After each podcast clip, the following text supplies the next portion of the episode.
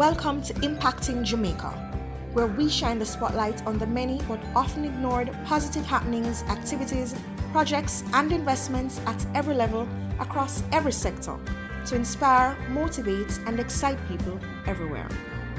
Impacting Jamaica is powered by the Philip and Christine Gore Family Foundation. I am your host, Sinai Fleury, and in this episode, I will be speaking to an absolute living legend. He is a multi award winning poet, writer, musician, sometimes troublemaker, and professor. I'm so excited and delighted to be joined by the one and only Dr. Benjamin Zephaniah.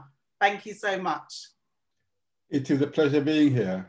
And um, yeah, I'm looking forward to our interaction.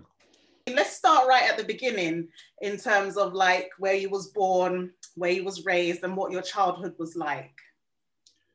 Well, I was born in um, the city of Birmingham in the UK. Um, my mother is from St. Elizabeth in Jamaica. My father is from Barbados. Um, but the part of Birmingham where I was born was um, very Jamaican. And so actually, I mean, really, the, my first memories were of like people um, from Jamaica, my uncles and aunties and the kind of wider family. Um, Jamaican food shops where we'd yam and all those things. But then the, the white community, I mean, what we called multiculturalism then um, was the local English, but a lot of Irish, Greek Cypriots, um, and gypsies, travelers that used to come through Birmingham all the time. Um, and we were all, all poor. The interesting thing about when you're all poor is that you don't really envy anybody who's rich because you don't really see it. Yeah. You know, you think everybody's equally poor. You just get on with life.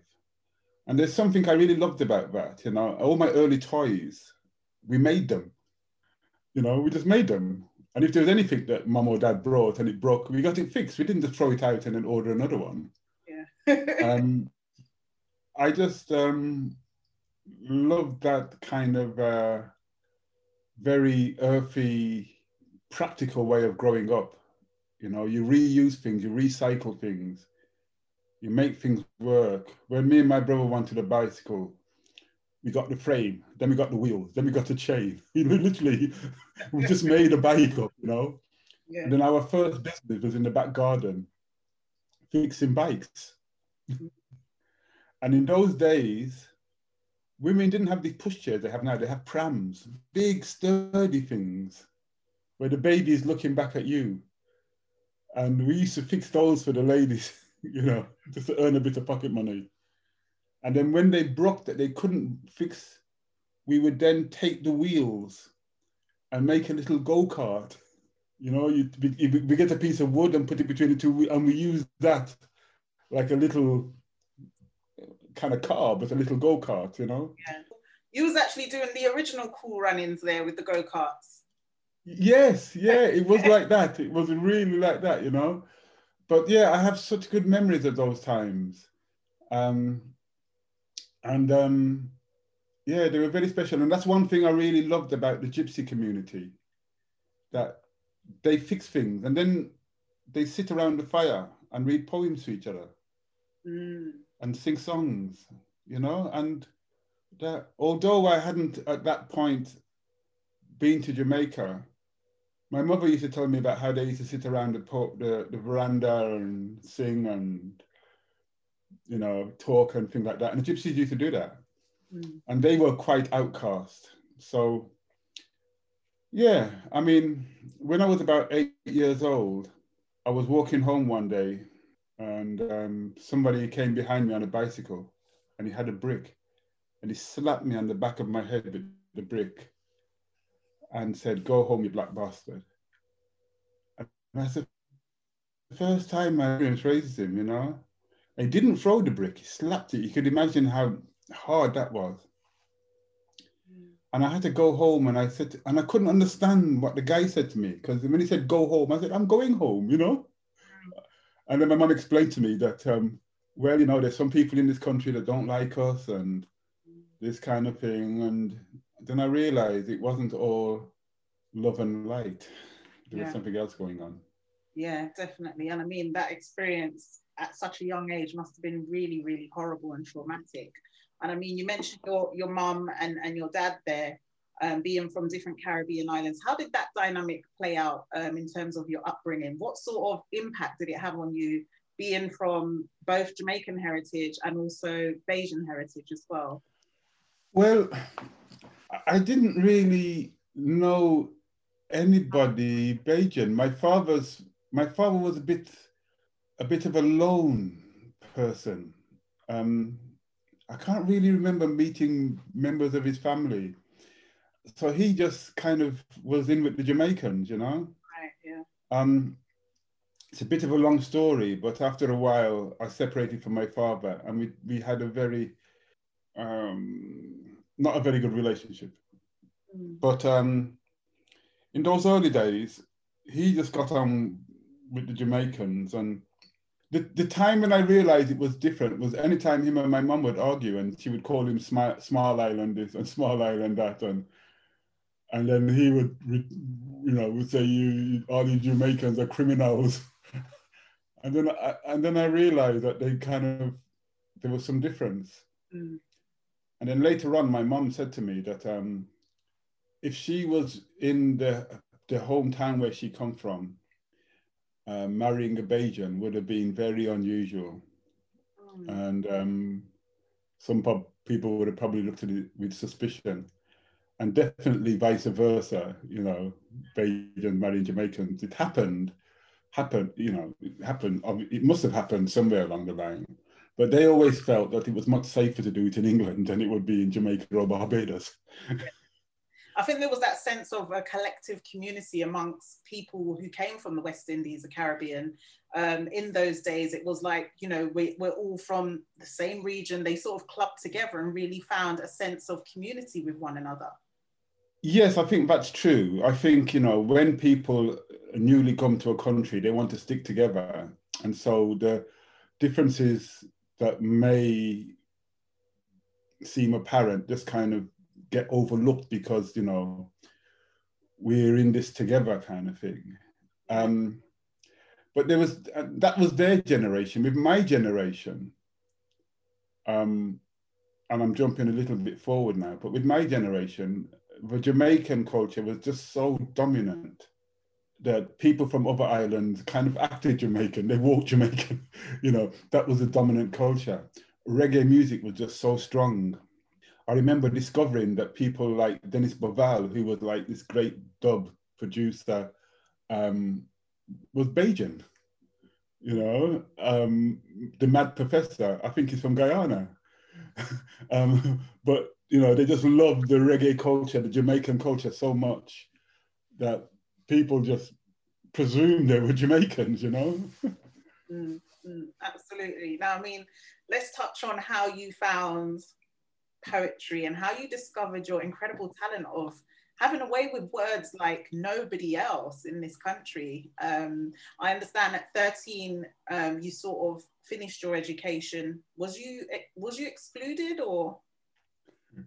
Yeah, I always smile when I hear that word excluded because back in the day we didn't say excluded, we said expelled. Expelled. um, yeah. Talk, talk us through that period and how you how you found your way with words. Well, my first encounters with poetry was my mother reading poems to me.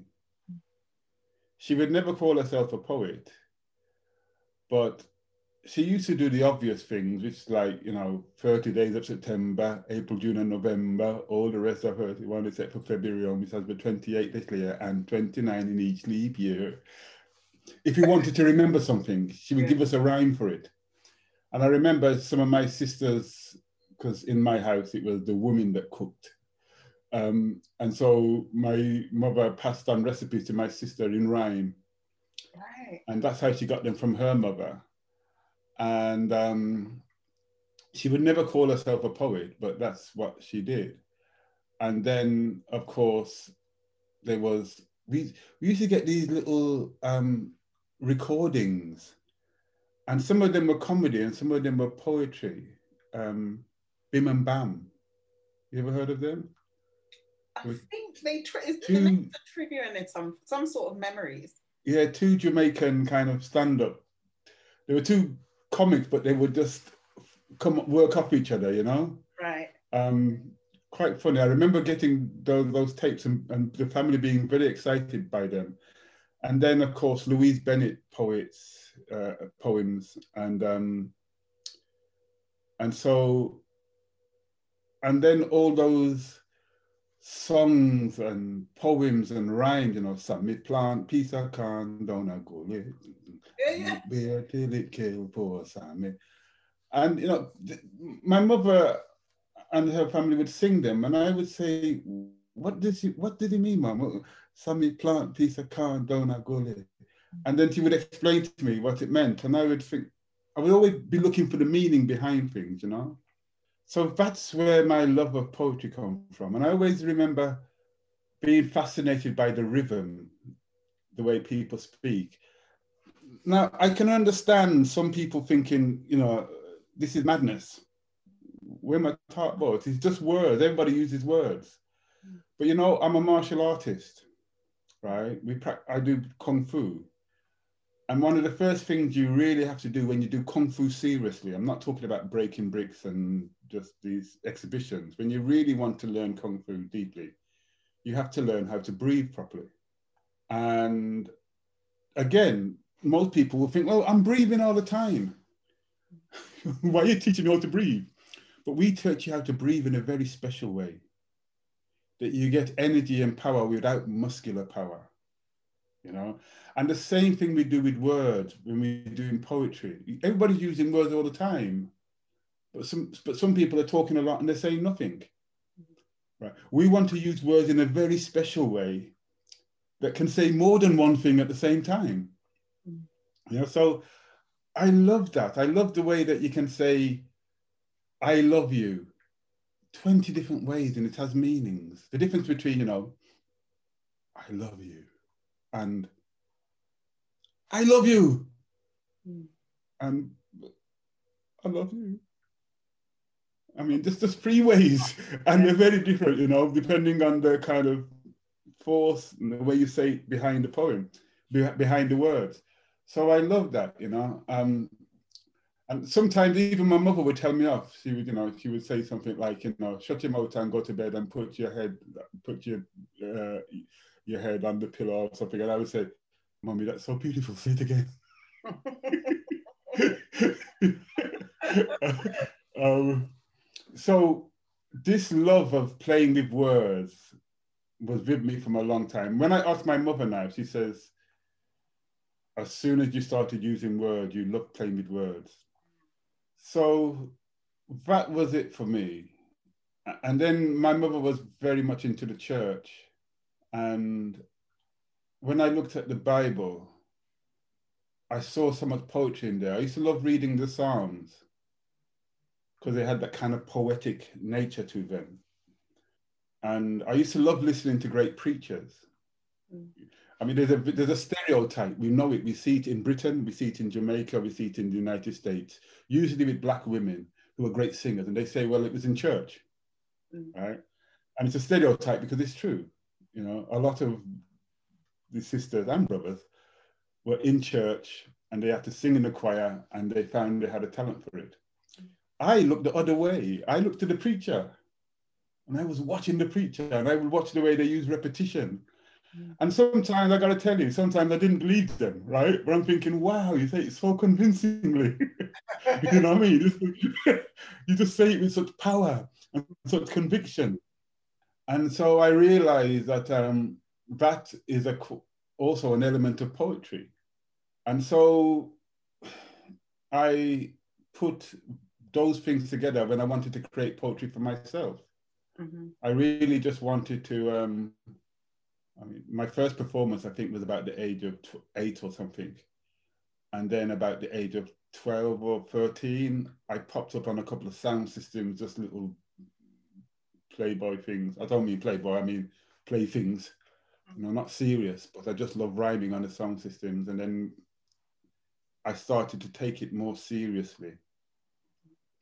And I think what was a little bit different about me was that there I was in Handsworth and Aston in Birmingham, and everybody was mimicking the Jamaicans.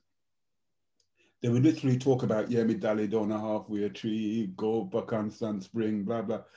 And I'm looking around me and I can't see Constant Spring, I can't see. So I started writing about life in Handsworth, you know, what was happening to us, yeah. the way we, we, we were being treated by the police. In those days, the National Front, the racist organization, started to um, to kind of attack black people on the streets. And I started writing about those things and um, toasting, emceeing about those things. Now, then something happened which, which only people of a certain age will remember in Britain. We used to have power cuts. Mm. Um, there were some big industrial strikes, and every now and then we'd have power cuts. So we would be in a blues dance in a party, and I would be on the mic and there would be a power cut. Now, if there's a power cut in, in one side of Birmingham, maybe the power is on the other side. So people get in their car and want to go over to the party, to the blues on the other side of Birmingham.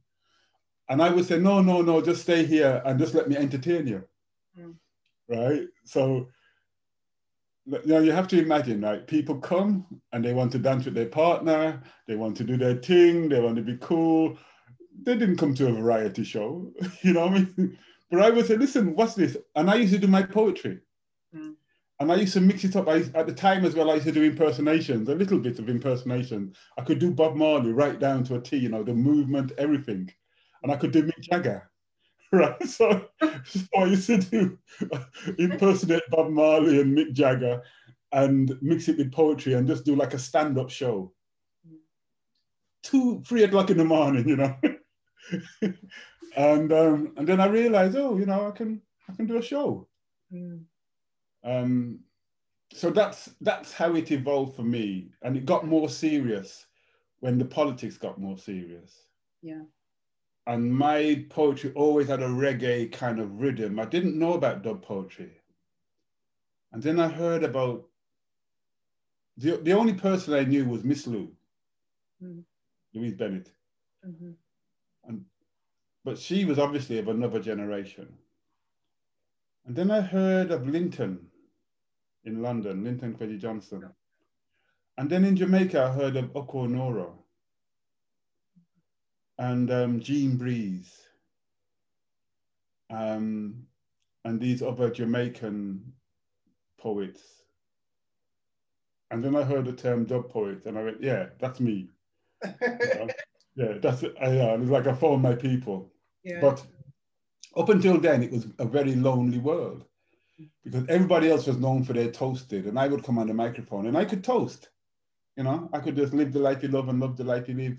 My name is Zephaniah, and I come to make you higher, or take you higher than the dub that you require.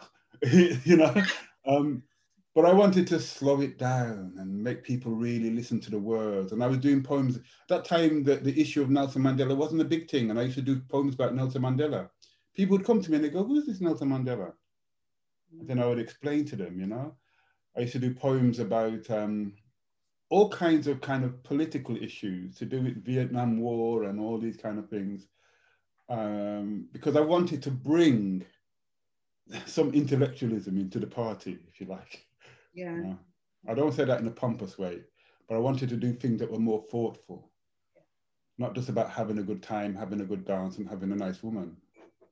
Absolutely, and I know that you you've done that in a way that nobody else has, um, especially in the UK. And I mean, you've gone on to do so much important work. I was on your website having a nosy, and mm. I mean, we're talking about countless books, children's books. I've got one here that my son's just finished oh, reading. Yeah. Marvelous, absolutely marvelous. We're talking about, um, you know, children's books, talking turkeys. J is for Jamaica. All these incredible titles. We're talking about Terror Kids. We're talking about Refugee Boys. So many incredible books. And then, of course, like your musical work has taken you around the world. Your poetry has taken you around the world. And you mentioned like some of your most memorable places that you visited or that you've toured in are South Africa, Zimbabwe, and India and Pakistan. What was it about those places that stand out to you? Well, let me just explain that when what happens with somebody like me, I'm born in inner city Birmingham, I'm growing up there. You start to get noticed, and then companies start to pay for you to fly to places. Mm. Now, my peers, my contemporaries, were like um, Steel Pulse, UB40, um, Buju Banton. Mm-hmm. Sorry, not Buju Banton, um, Pato Banton from Birmingham, Buju Banton. um, so, you know, the Birmingham Midlands people, musicians, right? Yaz Alexander. Um, and they all wanted to make it in America.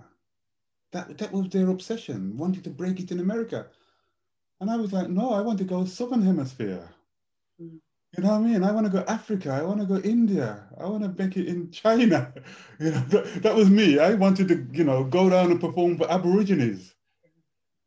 You know, I wanted to go back to the roots. I wasn't, I have never been crazy about chasing the American do dollar. And every time I tour in America, people always say, why don't you do more here? You could, you could make more money here and all that stuff. And I go, oh, I don't mind going there and all that stuff. But I love going to places where the oral tradition is strong. Mm-hmm. And one of the things I love about performing, um, I would include the Caribbean in this, but India, um, well, let me say anywhere in Asia, anywhere in Africa, even down to places like Papua New Guinea, places like this one of the things I love about them, and this is one of my tests, is when you tell somebody you're a poet, they don't say, Oh, very good, darling. What have you had published? They say, Well, do one for me, show me. because they are used to that tradition of performance poetry. You know? So that's that's my main attraction. I love going to places where the oral tradition is still strong and where people who on the whole, to put it bluntly, I've suffered and will appreciate what I have to say. Mm-hmm. You know, I mean, l- last year, or the year before last, I was touring um, in South America, and um, people would. I mean, one of my mantras was that you know that I, I, I don't really. Let me put it like this: I call the USA the USA. I don't really call it America. There's a reason for that. It's because America is a continent. Mexicans are American. Colombians are American. You know, what we call the USA is actually just a part of North America. Mm. It's part of Canada, you know. When I say that, if I'm in Mexico or Colombia or Brazil and I say that, they go, wow. You know, because it's refreshing to them. They know that. Mm. But it's almost like the USA has hijacked the name America. So if I, if you know, somebody from Brazil says I'm, I'm from America, they go, oh, no, you're not. You're from Brazil. Mm. Little things like that that connect you with people that make you um, make them feel that you care about them. That's what I like about working in these places. After the George Floyd killing um, in the United States, um, you know, everybody knows there was ripples around the world, and I kept going on in Britain and saying that, hey, we must be careful because it happened here. You know, I, I don't know if you know, it happened to my cousin, right? And my cousin got killed by the police. The last thing he said was, "I can't breathe," and then he cried for his mother, just like George Floyd. But it happened so much in Australia. And you got all these First Nation people in Australia saying, it's happening here. Don't forget us all you people are struggling in the United States, struggling in Britain, don't forget what's happening here. And that's what I like. But it's a very long answer to your question. But when I go down there, I feel a sense of solidarity, culturally and politically, and spiritually also, because those people understand, a lot of them, it's very, it's very difficult. You can't paint everybody with the same brush. How to be spiritual without being religious. Mm. You know, and that's something I like. Yeah. Yeah. And I mean, you touch on being spiritual and not being religious. And I know a big part of your life has been the Rastafari movement. If you can touch on that a bit and how you found Rastafari and what that whole era was like um, for you. Well, so I'm living in England and my mother and my father kind of want me to be a good Christian and be well behaved, and they are investing everything in the Bible and in Christian way of life. And it's not that it's just Christian, it's a very European idea of Christian.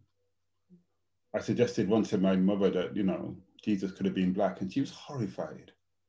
She was absolutely horrified. And this is a black woman, you know? And um, and I knew the Bible very well. Um, to this day, I have an obsession with the Bible, but an obsession that a lot of people find a little bit irritating because I'm interested in how it got put together. When was this written? When was that written? What language were they written in? Where the Gospels come from? I love reading the Gospels that didn't make it in the Bible. They are fascinating. Jesus as a child playing with kids. It's fascinating stuff. It, it's it's what I read every day. Um, if I didn't um, if I didn't do what I do, and when I say this, people say it's there's still time. I would have gone to university and studied theology. I'm fascinated with it. Mm-hmm. But um, so anyway, so I'm growing up. My parents wanted me, me to be one way, and it's difficult because I don't really want to do exactly what they say. But I still believe that one must have a kind of spiritual aspect to them. Um, to be honest, I mean, it came via the music. My hero, um, my musical hero, was Big Youth. Uh, and my kind of poetic hero was Bob Marley. And I say that because, I mean, I loved Bob Marley a long time before he really got really popular when I liked him as a young dread in Birmingham, he wasn't that much liked by the people around me. Mm. They was more into the rootsy thing. They saw Bob Marley as very commercial. But I used to listen to his words, you know, this morning I woke up in a curfew. Oh God, I was a prisoner too. Could not recognize the faces standing over me, all dressed in uniforms of brutality. How many rivers do we have to cross till we can talk to the boss. That's poetry. You don't you don't need the music. Mm. So that's why I say he he was like my poetic hero. Big Youth now was the dreadlocks, dread down in the old South dread. In Birmingham, we actually had a place called the House of Dread. It was three houses that we knocked together and we just lived in there and we shared food. It was like a commune. Mm. We had bicycles. We didn't really use money unless we really had to, you know. And and what were we trying to do? Well, we were all trying to, and this is this really applies to me, to have a sense of spirituality, to have some community, but to also be political and understand the, re- the reality of what we are, what we were living in. You know, um, it really frustrated me when people said, um, "Oh, you know, I don't deal with politics." So, you know, I mean, a very famous Jamaican poet who's no longer um, um, with us once said, um, and I'm just trying to remember her name, it'll come to me, but she said, um, if you don't deal with politics, politics will deal with you, mm. you know, and um, and I loved, uh, there was an interview with Bob Marley where they asked him about why his music is so political and he just didn't understand the question he said, you know, it's not politics, just my reality. I'm just dealing with my reality. So that's what I wanted to do, like deal with the reality. If you want to call it politics, call it politics. But I wanted to stop policemen hunting me down and picking me up because of the color of my skin. I wanted to deal with the National Front and the racist who, for our listeners abroad, is kind of like an English version of the Ku Klux Klan. And um, the way we were housing and the, and the conditions we lived in. but at the same time, I wanted to be spiritual. So to be spiritual and political, Rastafari did that for me. It brought all those things together. So that was it for me. Um, and like I said, in in in Birmingham, we had this very strong sense of a Rasta community there. I mean, when Steel Pulse made the record Handsworth Revolution, it was very apt because it said a lot about handwork in that time. Um, it was a very revolutionary place. Um, so yeah. Yeah, I mean, what, what did your parents make of you finding Rastafari? You mentioned saying to your mum one day, you know, Jesus could be black and she was horrified. I mean, what did they think of you, you know, taking a new spiritual and cultural path? I think at first they thought it would be like a phase I was going through.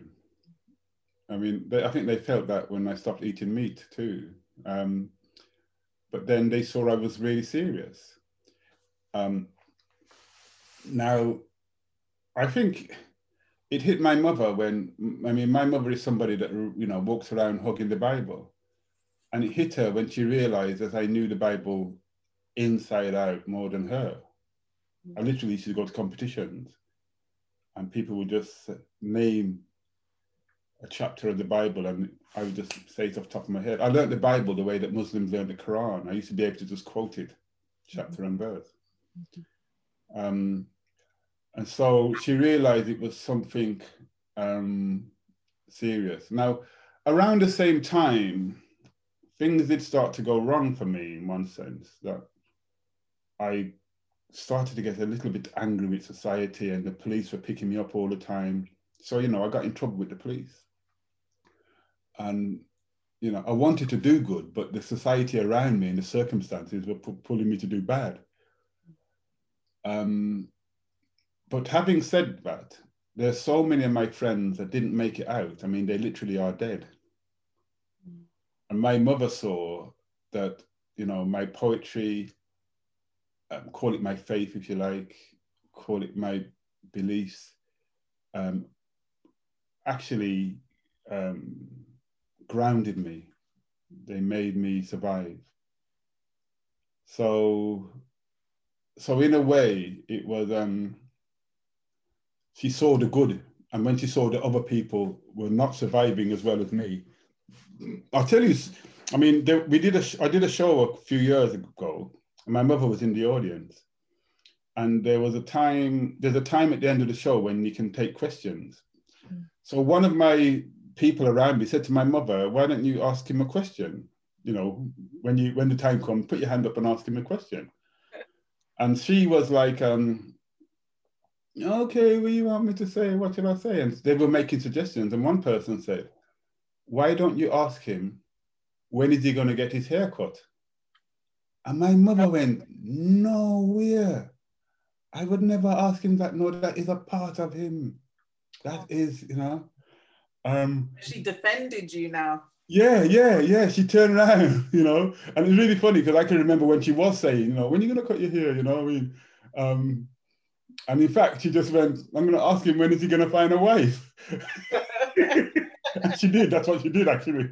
Uh, um, so, yeah, now, but you must understand that there's seven of us, eight of us, actually, right? My father started to get violent towards my mother. My mother had to run for her life. Mm anytime my father used to beat my mother, I used to go and fight my father. All the other kids used to run away. I used to run, to, I used to try and fight him. The first time I ever went to a police station, it was for stabbing my own father. But he was just about to kill my mother.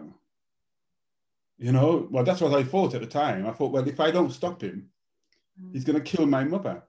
So he had her on the ground and he was beating her. I got on top of him and I got a little knife. It cost six pence little baby stupid knife. And I started to try to stab my father, and it was useless. The knife kept folding back and cutting me. But when the police arrived, now you re- remember this is the 70s. When the police arrived, my father just said, It's my wife. And the police said, Oh, it's a domestic. We're not going to bother with that then. And they arrested me. Wow. They arrested me, the little boy. How old was you at that time when, when that happened? I was nine or 10 or something like this. Wow. You know?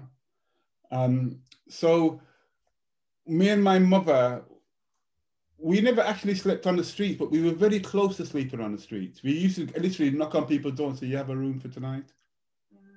And, you know, that's what we did.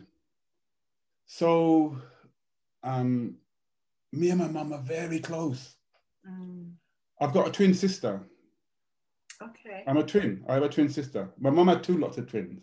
There's another set of twins as well. And then there's the other girls in the family. And when people see us together, they can't understand why me and my mum are the closest rather than the girls. Right. Because I've seen her suffer. I've seen her homeless. I've seen her on the streets. And when I talk about these things in public, um, sometimes my other sisters and brothers complain, you know. Mm. And I say, well, people want to know about me. People want to know what makes me who I am. So I have to talk about these things. And one day I said to my mother, I said, Mother, am I exaggerating? You know, is it a, is it a case of me repeating this story so often that I start to exaggerate? And, and she says, Son, what you saw is absolutely correct. He said, What you don't know is what you didn't see was even worse. And I was, My gosh. Oh. You know, so there was worse than what I saw. She said, Yeah. Mm. And she said something to me the other day, which really blew me away. You know, and I, I got no problem talking about these things Mm. because I want people to understand men who are violent towards women or whatever, and people who are having problems, women who are having problems with men, to understand these stories that that you know are really true. My mother said to me the other day, she says, son, have you ever beaten me? I said, what kind of a question is that? Mm. What kind of a question is that for a mother to ask her son? I said, why did you ask me that? And she, and she was reminiscing and she said, one day, my father picked me up and threw me against the wall. When I was trying to save her, he was having a go at my mother and he threw me against the wall. And um, he pointed to me and said, one day that boy will grow up and beat you. That's what he said to my mother. Mm. And my mother kind of smiled and went, You see, we proved him wrong. Yeah. And I thought, what a strange thing to do. But I understand, you know, my mother's now 87, so she's reminiscing about her life and thinking, you know, going back. Mhm. And sometimes she just calls me and she'll go, you know, Benjamin, you know, me and you, me and you, we were the ones that were together. We saw things that the others didn't see. Yeah. And, you know, I, I, it's, I'm beginning to appreciate it more now. Um, maybe because she is and she's talking to me in that way. Mm. Um, so there you go. I don't know how we got into this subject. Listen, neither do I. But Sorry. you know, I I appreciate you being so open and about you know also as well as sharing you know the good parts of your childhood, being so open and so frank about the parts that weren't so nice for you. Um, this has been an obsession of mine, yeah. telling the truth, especially as men. You know, we have to talk about the way we relate to ourselves, the way we relate to our parents, especially the way we relate to our women. Stop keeping things boxed up. Stop thinking that we have to do things in a particular way because it was done that way. You know, I had an attitude towards women at one point myself. And then I thought, I'm following my father. I had to stop. Mm. I had to stop. Yeah. So when we say Black Lives Matter, right, we don't say to white people that you're all evil. We're saying that you have some privilege in there, thinking you have to understand when you when you are using those privileges, when people don't have access to all these things, these black people. So you have to understand that. Mm-hmm. And therefore you can start to think consciously and how to change your behavior. Well, the same thing applies to men.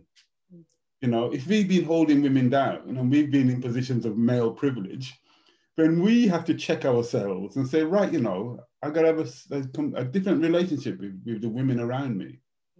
That's not a sign of weakness. That's a sign of strength. That's a sign of unity. Impacting Jamaica is powered by the Philip and Christine Gore Family Foundation. If you or anyone you know is involved with projects and activities that excite, motivate, and encourage, send us an email at impactingjamaica at gmail.com. We would love to hear from you do join us again for another in the series on Google Podcast, Audible, Spotify, Podcast Addict, and Stitcher. You can also visit us at impactingjamaica.com.